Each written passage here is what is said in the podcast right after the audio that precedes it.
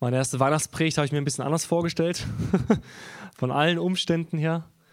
Und natürlich war es die Überlegung für mich, ja, welches Wort nehme ich heute für die Predigt? Ich bin jemand, ich, ich kann nicht über meinen authentischen Schatten springen, sage ich mal. Ich muss etwas nehmen, was auch in meinem Innern da ist und möchte jetzt nicht irgendwas herunterleiern, äh, was eine typische Weihnachtspredigt ausmacht. Und deswegen habe ich zwei Verse gewählt, die doch zu Weihnachten passen, aber die ich hoffe eine große Ermutigung für uns alle sind. Und natürlich ist es mein Anliegen, dass wir jetzt nicht nur in dieser Situation denken, wenn ihr die Predigt hört, sondern ich glaube, dass Gott heute ein Wort an uns geben möchte, das sehr gut zu diesem Jahr passt, das vielleicht in einige Situationen hineinpasst, in der wir stehen. Und dieses Wort ist in 1. Johannes 1, die Verse 4 und 5. 1. Johannes ja, nicht 1. Johannes, Johannes Evangelium, Verzeihung. Johannes Evangelium, Kapitel 1, die Verse 4 und 5. Dort lesen wir über Jesus.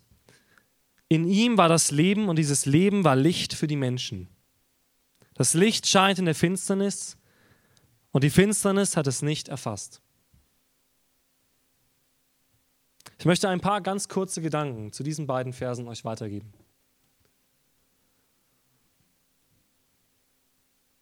Die Frage, die Gott uns stellt, glaube ich, an diesem Fest, ja, ist, glauben wir an dieses Licht? Glauben wir heute noch 2000 Jahre später an dieses Licht, an dieses Leben, an diese Person? Ich glaube, das ist eine sehr gute und eine sehr zentrale Frage. Weihnachten wird sehr romantisiert. Ich bin manchmal ein Romantiker. Schatz, ich weiß nicht, ob du dazu stimmst. Aber in solchen Sachen war ich noch nie groß Romantiker.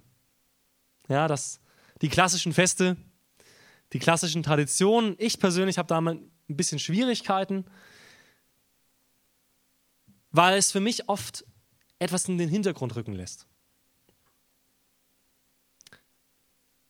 Was da wirklich passiert ist. Und ich finde, das war in dem Stück auch schön dargestellt, ja wo sie noch drüber gesungen und gesprochen haben. Du kannst doch so ein Kind nicht in so einen dreckigen Futtertrog da reinlegen, ja? Das ist, das ist doch kein schöner, ausstaffierter Platz, ja, wie es in vielen Theaterstücken dargestellt wird, wo man ein Kind reinlegen kann und das ist schön vorbereitet und warm und am besten noch äh, schön 2020-mäßig desinfiziert. Sondern das war ein stinkender Platz, ja?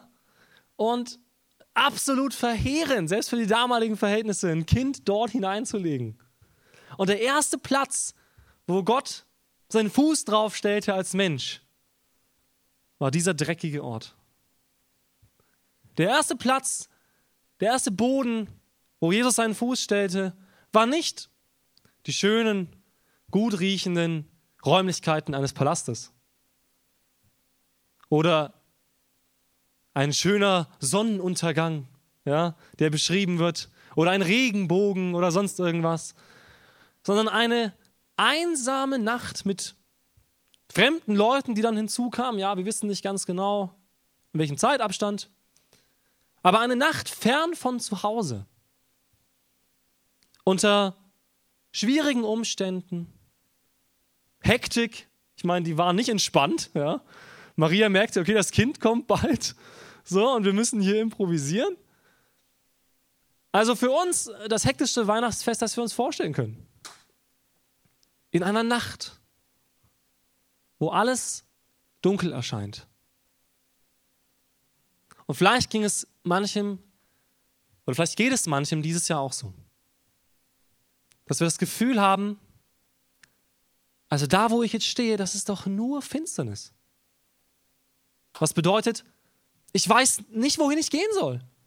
Ich weiß nicht, was ich machen soll. Es geht mir vielleicht nicht gut. Ja? Ich, weiß nicht, ich weiß nicht, was das nächste Jahr für mich bringt. Dieses Jahr war für uns oder für einige von uns seelisch schwierig, vielleicht auch finanziell, familiär, aber vielleicht auch glaubensmäßig. Gott, wo bist du in all dem? Wo warst du in diesem Jahr? Ja? Hast du jetzt eine Pause gemacht? So war das dein Sabbatjahr? Und dann durfte die Welt mal drunter und drüber machen? Wo bist du? Was tust du? Siehst du das Ganze noch?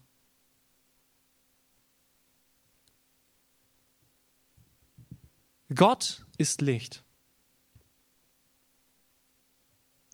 Und das bedeutet, dass von ihm Licht ausgeht. Vielleicht machen manche von euch gerne Fotografie. Wenn man gegen das Licht fotografiert, sieht man nichts auf dem Foto. Ja? Aber wenn von dem Foto aus quasi das Licht ausgeht, dann wird es ein schönes, beleuchtetes Foto. Gott schaut nicht in ein Licht hinein oder in eine Finsternis hinein und sieht nichts, sondern wenn er selber das Licht ist, wie ein gutes Foto, dann ist alles, was er ansieht, gut beleuchtet. Alles, was er ansieht, ist klar. Die herrlichsten Farben erscheinen. Ja?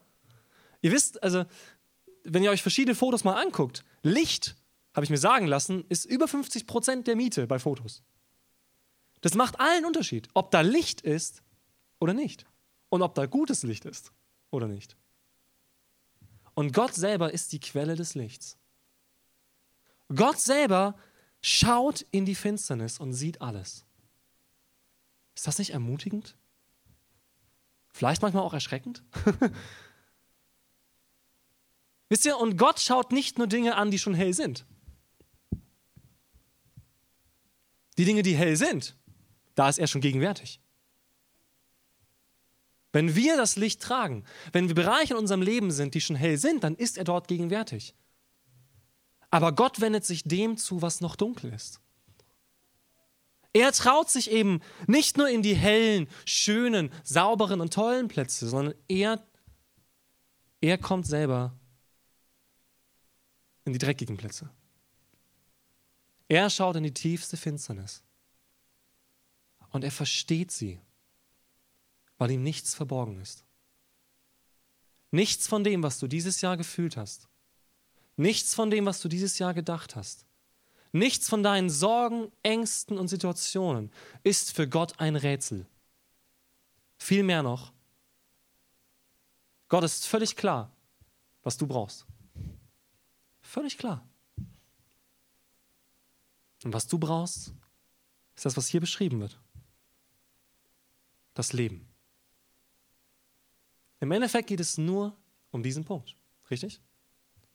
Wenn wir alles reduzieren und alles zusammenbricht, um was kämpfen wir? Um das Leben. Nicht nur, dass wir überleben, sondern um das Leben. Dass wir echtes Leben haben. Dass wir echte Freude haben, echte Erfülltheit, echte Liebe, echte Annahme, echte Sicherheit. Wenn alles zusammenbricht, dann bleiben diese Fragen. Wo ist das Leben? Und die Bibel gibt uns die Antwort. Sie sagt, das Leben ist uns erschienen. Und das würde ich mir so wünschen für uns alle. Noch viel, viel mehr. Dass wir verstehen, dieses Leben, das Gott uns verspricht, in all den Fragen, all den Schwierigkeiten, die vielleicht dieses Jahr und nächstes Jahr und in Zukunft und in der Vergangenheit sind, in all diesen Dingen hat uns Gott gezeigt, was das Leben ist.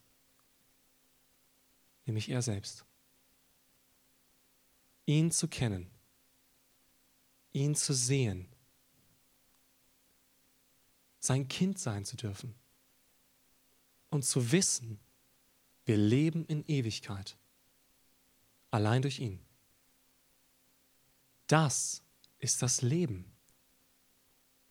Und die Bibel sagt in diesen Versen, dass das Licht in diese Finsternis scheint und manchmal haben wir das Gefühl, dieses Licht wird verschluckt. Gott strahlt uns an, aber es ist sofort wieder weg. ja? Ein kurzer Moment der Freude, ein kurzer Moment der Sicherheit, ein kurzer Moment des Glaubens und etwas passiert und es bricht wieder zusammen. Die Finsternis verschluckt dieses Licht, haben wir manchmal das Gefühl. Aber ich möchte dir eines sagen. Dieses Licht kann von der Finsternis nicht verschluckt werden. Es ist unmöglich. Denn dieses Licht ist ewige Hoffnung. Und das möchte ich dir heute mitgeben. Dieses Licht, das Gott selber ist und das er dir zur Verfügung stellt für dein Leben. Denn er hat es uns gezeigt, als er Mensch wurde, Er hat gesagt, es ist nicht etwas Abstraktes, über das wir lesen und theologisieren können und studieren können, sondern ich zeige es euch praktisch. Ich selbst lebe es einmal durch, als Mensch. Ich selbst zeige euch, dass dieses Leben möglich ist. Durch mich. Und nichts und niemand kann dieses Leben auslöschen. Nichts und niemand kann dieses Licht erlöschen lassen. Und ich wünsche mir für dich, dass du das sagen kannst an diesem Weihnachtsfest. Egal, was für dich dieses Jahr passiert ist. Aber dass du sagen kannst, das, was Gott mir gibt in Jesus Christus, kann niemand nehmen. Diesen Satz, mehr müsst ihr euch von dieser Predigt nicht merken. Ich bin auch gleich wieder fertig. Aber das, das ist für mich eine der zentralen Botschaften von Weihnachten. Das, was Gott dir durch seinen Sohn Jesus Christus gibt, in seiner Geburt oder noch viel wichtiger, in seinem Tod und noch viel wichtiger, in seiner Auferstehung. Das kann dir niemand nehmen. Niemand. Wenn Gott dir echte Freude schenkt, kann es dir niemand nehmen. Du kannst es selber wieder hergeben, wenn du möchtest, wenn du Alternativen möchtest, aber es kann dir niemand nehmen. Da kann keine Finsternis in das Licht kommen, sowas gibt es nicht. Ja? Es kann nur Licht in die Finsternis kommen. Wenn Gott dir Liebe gibt, dann kann es dir niemand nehmen, weil diese Liebe in der Person Jesus selber schon ans Kreuz gegangen ist. Und das, was in der Vergangenheit passiert ist, kann niemand ausradieren. Ja, das ist geschehen. Wenn Gott, wenn Gott dir Sicherheit gibt, kann alles noch so unsicher wirken. Aber diese Sicherheit, dass er dein Gott bleibt und dass du ihm wichtig bist und dass er dich nie vergisst, das kann dir niemand nehmen. Niemand.